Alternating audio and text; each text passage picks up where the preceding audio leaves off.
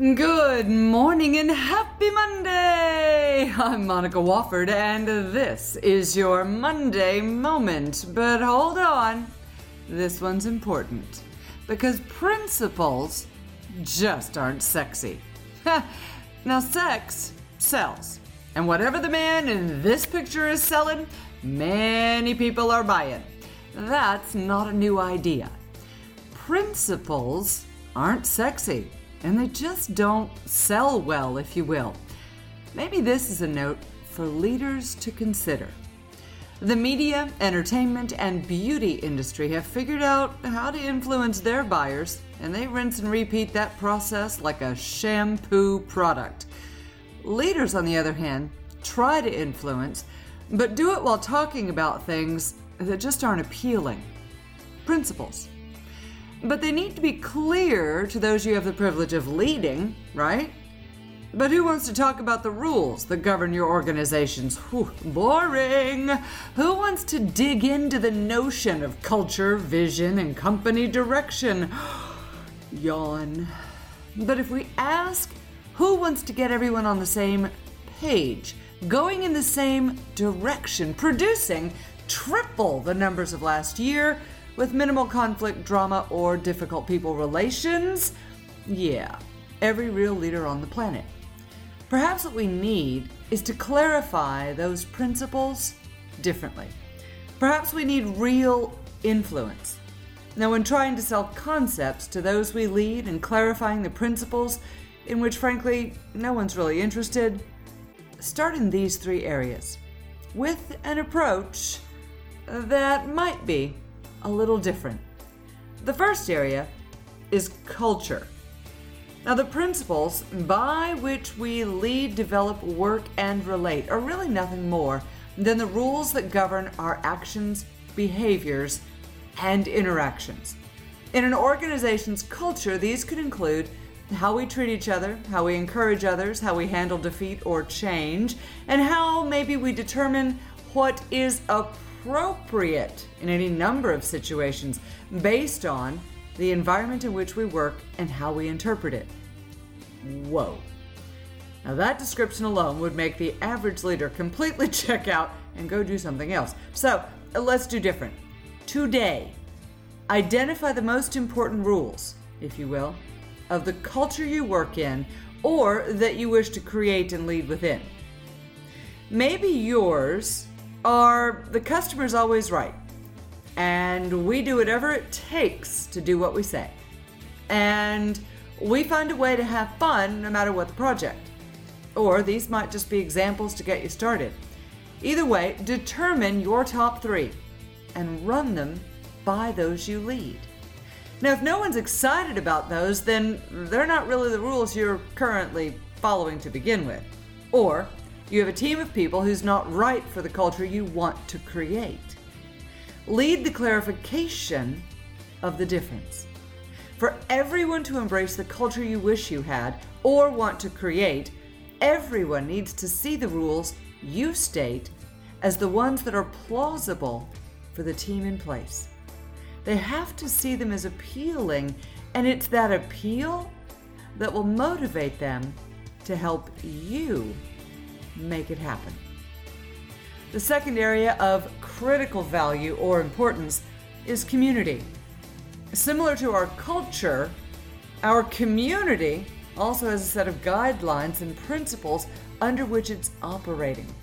Do you have a principle you personally follow that governs public criticism or private praise or the reverse, or public social media bashing, or what you're willing put out there on the internet. How do those you lead treat each other, treat you, and show up to the outside world as a community? Are we all in this together? Does one department have no clue what the other is doing? Is each leader siloed or mired in their own division's efforts? Want to sell united principles in this area? Determine quickly what's appealing to the very community you've hired and are leading. If they all came to work where you lead because they care about the service you provide and how it helps people, then the principles followed for working here better include helping each other internally as well. Sell the team on what led them to join your company naturally. Engage and influence their performance by lining up the community guidelines with their natural preference, intention, and motivation. Now, the third area is communication. Communication is the skill mastered in influence and selling. And an important note to make here communication is not the same as telling. Senior leaders who tell team members what the rules are, what the principles are that we follow around here, often find themselves managing a revolving door of turnover. Ask those you lead what they value. Ask those questions in interviews. Ask those questions in one on one meetings. And then keep asking. What's valued by those you lead and what brought them here and why do they stay?